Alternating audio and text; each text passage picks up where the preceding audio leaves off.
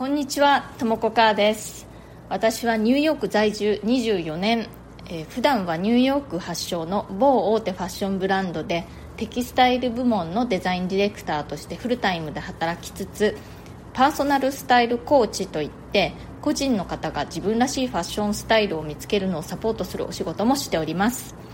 このチャンネル「ニューヨーク人生劇場」では人種のるつぼ何でもありのニューヨークで私が働いて暮らして経験したことや学んだことそれから日々の生活であったちょっと面白いことなどをお伝えしていきます。聞くとちょっとだけ元気になるようなそんなチャンネルを目指しております。それでは今日もよろしくお願いします。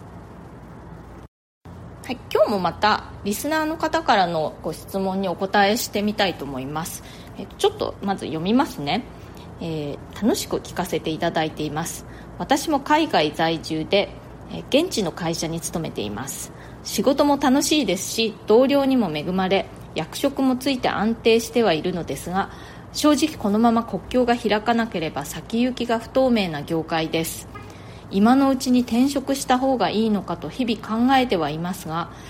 現状の居心地の良さとか外国人としてここまで来れたのにそれを捨ててまた他で一からスタートする不安不安や私の自信のなさのせいで腰が重いです。とも子さんはニューヨークで転職された時に不安はありませんでしたか？転職しようと思ったきっかけは何だったんですか？ということでですね、えー、この方もあの海外にお住まいということでその国はねあのミランダ・カーの出身国ということで、えーオーストラリアかな？ですよねきっとね。私が自分でやってるパーソナルスタイルコーチってあのオンラインでねあのお会いする感じでやってるんですよ。だから世界中からお問い合わせをいただくんですけれどもオーストラリアからのお問い合わせが結構多いのでねなんとなく私と相性がいいのかしらと思ってあの結構親しみを抱いている国ではあります。私も1回だけシドニーに行ったことがあるんですけれども話を戻しますとそうですね転職私はニューヨークに来てからは、えーと、2回転職してるんですよね。今が、え、ニューヨークでは3社目という感じになりますけれども私ニューヨークで最初に働いた会社はチャイケンというあのアメリカのブランドだったんですね。でそこでインターンをしてそのまま採用してもらってでビザも出してもらったりしてそこでしばらく働いていてでその後にマーク・ジェイコブスというブランドに移ったんですけれどももうそれはなぜかというと私はもう日本にいた時からマーク・ジェイコブスがすごく大好きだったんですね。一番好きなデザイナーという感じだったので友人を通じてポジションに空きがあるって聞いた時はもうあの飛びつきましたね。まあ、飛びついてもねあの採用してもらえなかったらちょっと残念な感じなんですけれども無事採用してもらうことができましてマーク・ジェイコブスに入社することができたわけなんです。正確には私が採用されたのはマーク・バイ・マーク・ジェイコブスというラインだったんですけれどももう今は存在しなくなっちゃったんですけれども統合されてね一つのマーク・ジェイコブスというブランドになってしまったんですけれどもマーク・ジェイコブスのコレクションラインと同じビルの中でもう中つながってますし情報とかリソースも共有してますしもうマーク本人がもううろうろしてるんですよ毎日その辺を。なので、まあ、日本にいた時に憧れていたブランドということから考えると結構夢のようなね毎日でした。まあとはいえ仕事ですからねもう大変なこととかもまあたくさんあってそんなに毎日ハッピーっていう感じでもなかったですけれどもでもまあ基本的には仲のいい同僚たちにも恵まれてで社風もね結構良くも悪くもめちゃくちゃな感じなところも私は結構気に入っていてで何度かあの昇進もさせてもらったしはっと気が付いたらもう10年近く経っていたんですね。でそれでまああのさすがにねだんだん飽きてきたんですよ。同じブランドでずっと10年ぐらいやってるとだんだん飽きてきてしまってとはいえ他にね働きたいようなブランドっていうのも全然思いつかなかったんですよ。であのファッション業界でね長いこと働いているとヘッドハンターの人たちが勝手に私のことを見つけてくれるようになったんですね。まあ、これ別にその私だからっていうこともないんですけれどもやっぱりヘッドハンターはいつも常に人材を探しているのでその業界長く働いていると必ずどっかから声はかかるもんなんですよ。そんな感じで私もいくつかあのこういうお話ありますけどどうですかみたいなのをもらって、まあ、面接をしたこともあるんですけれどもどうもピンとこないと。このわざわざ今いるところを辞めてまで行きたいようなところって本当になかったんですね。でまあね仕事にはちょっと飽きてきていたしあともうちょっとこうお給料を上げてほしいとかあったんですけれどもやっぱり転職する時っていうのはそのお給料を交渉する絶好のチャンスなので転職かなとか考えていたんですけれども本当にこれといってねその本当に移りたい先がなかったわけなんですね。私このまま結局マーク・ジェイコブスに骨をうずめてしまうのかしらとか思って、まあ、日々過ごしていたんですけれどもそしたらまたある時ヘッドハンターの方からまたお声がかかったんですね。でまあそういう時私はまあ一応ね話だけは聞くことにしてるんですよ。でそんな感じでそんなに気乗りもしないけれどもという感じで、えー、まあ話を始めてそして面接の日を迎えたわけなんですね。であのデザイナーの面接なので一応自分の作品を持っていくわけですね。でその面接の前にも一応そのあのデジタルでねメールで大体自分のやってるのはこんな感じですよっていうのを送っておくんですけれどもそれで気に入ってもらえると、まあ、面接に呼んでもらえるという感じで。で面接に行って自分のその作品をポートフォリオですね持ってって、えー、で見てもらったんですけれどもそしたらねその時の反応がなんかとても良かったんですね。その時にあったのは、えー、その洋服のデザインの一番トップの人だったんですけれども、まあ、私の作品をとても気に入ってくれたと。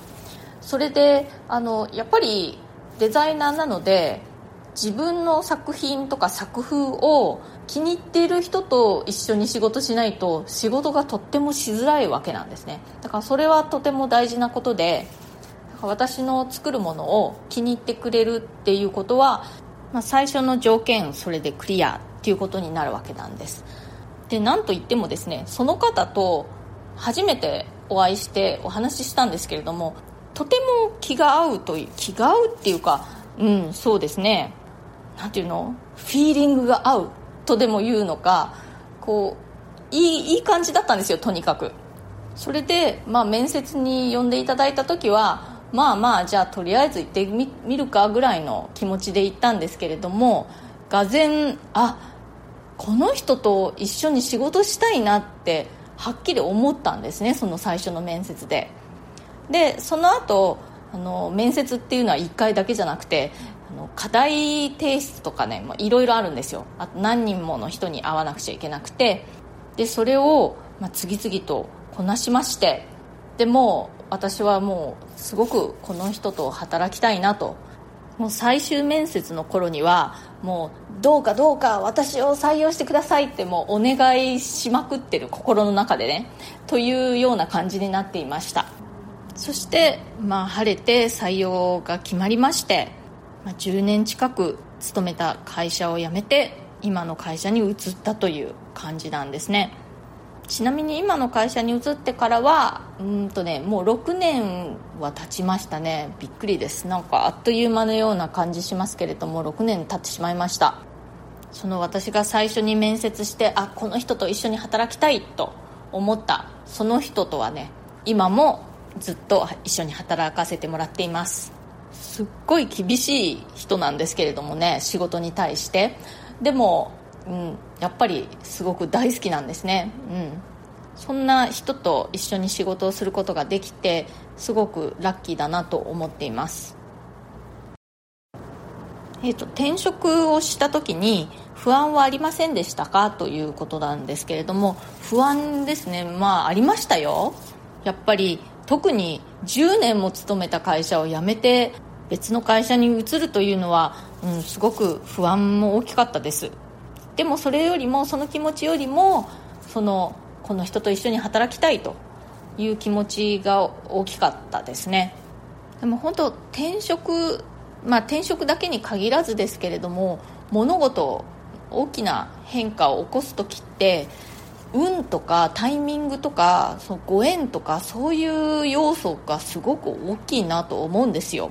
私も今の会社に移る前に、まあ、ちょっと飽きてきちゃったなということでいろんな会社と面接したんですけれどもまあ、消極的面接というかねそう自分からあんまり探すという感じでもなかったんですけれどもお話が来た時は、まあ、面接に出かけていってということを何度もやっていたんですけれどもやっぱりこうピンとこないとか。でも今の会社との面接の時は、まあ、ピンときたわけなんですよね要するに。そして実際に転職が決まったという感じなんですよね。他にもねあの結婚とかあと引っ越しとかもね結婚したいとか引っ越ししたいとか一生懸命探してもなんか決まらない時は決まらないんですよね。で決まる時はそんなに一生懸命じゃなくてもなんか急にトントントンと決まってしまうというそういう感じがします。だからいろいろ自分から動いてみるのはいいと思うんですけれどもピンとこない時は無理やりことを運ぼうとしない方がいいと私は思うんですね。流れに身を任せるっていうのはね結構いい結果を生んでくれることが多いような気がします。自分からいろいろと行動を起こすことはね全然無駄だとは思わないんですよ。むしろいいと思うんですね。私もその転職しようした方がいいのかなとか転職しようかなって思ってた時にいろいろ面接受けていた中で自分がこれからやりたい仕事の方向性っていうのがね見えてきた感じがあったんですよね。それで今働いてる会社との面接の時に、まあ、さっき言ったようにそのね、面接で会った人との相性がすごく良かったっていうのもありますけれどもやっぱり仕事内容があこれだってすごくパッとピンときたっていうのはそれその前の段階でいろんな他の会社との面接をしていた中でああ自分はもっとこんな感じの仕事がしたいんだなっていうのが分かってたっていうのがあるんですよ。だからそのいろいろ受けていた他の会社の面接は全然無駄ではなかったということですね。やっぱりそれがあったからこそ今の会社との面接をした時にパッとあこれだって思えたというのがあると思います。だからこのご質問くださった方もね転職した方がいいのかなと思っているのであれば実際にちょっとあのいくつか面接とか受けてみるといいかもしれませんよ。それによって自分の気持ちがはっきりしてくるっていうこともあるかもしれません。いややっぱり今の会社で続けてみようって思うかもしれないしそこで何かまた新しいご縁があるかもしれないし別に面接するだけだったら今の会社辞める必要はないわけだからもしねその面接した会社の方にすごく気に入られてしまってぜひ来てくださいって言われても、まあ、断ってもいいわけですから全然。失うものはまあないわけなんですよね。だから転職した方がいいのかどうしようかって思っているんだったら少し実際に転職活動をしてみるのもいいかもしれませんよ。それでもし本当にいいご縁があったとしたら多分ねもう不安とか自信のなさとかよりもあここでやってみたいっていう気持ちの方が大きくなってパッと気持ちの整理がつくのかもしれません。私も転職した時は、まあ、不安だったし自信もそんななかったですよ、まあ、仕事内容は前職と今の仕事と似たような内容だとはいえ今の会社の方が規模もすごく大きいですしチームも大きいしできるのかっていう気持ちもありましたけれど、まあ、会社の方もね私がその仕事をできると思って採用してるわけだから、まあ、もし本当に実際に私がその仕事できなかったらね、まあ、会社のミスですよ。採用ミスですよ。まああとねもう最悪できなかったとしても別に殺されるわけじゃない。私すぐねもうあ別にでももう殺されるわけじゃないって思って腹をくくるっていうことが結構よくあるんですけれども、うん、そんな感じでまあでもやってみたら意外とできるもんですよ。このご質問くださった方も海外に行ってねちゃんと現地の会社で働いて役職もついて今までちゃんと立派にそれだけやってきてるんだから、まあ、自信を持ってきっとできますよ。しっかり心をオープンにしつつ流れに身を任せるみたいな感じで、まあ、最初は気楽な気持ちで、まあ、お試しみたいな感じで少し転職活動を始めてみてもいいんじゃないですかね、まあ、別にまだ今の会社をもう辞めるぞって決めなくてもいいわけですしね。はい今日はこの辺で終わりにしたいと思います。今日は転職した方がいいのかどうなのかって迷っているリスナーの方のご質問にお答えする形で、まあ、自分自身の転職の時どうだったかそんなお話をさせてもらいました。気に入ってくださったらそれから私の話をまた聞いてみてもいいなと思ってくださったらぜひチャンネルのフォローの方もよろしくお願いします。それからこんな感じで質問とか相談とかリクエストなども受け付けていますので私に何か聞いてみたいことがある方はぜひ送ってください。あの私のプロフィールのところに質問できるリンクが貼ってありますのでそちらから送ってください。匿名でも OK ですよ。ニューヨークのことやファッションのこと海外で働くこと海外で暮らすことキャリアチェンジのことなどなど私にお答えできそうなことであればこの放送を通じてできるだけお返事していきたいと思っています。今日も最後まで聞いてくださってありがとうございました。それではまた次回。ともこかーでした。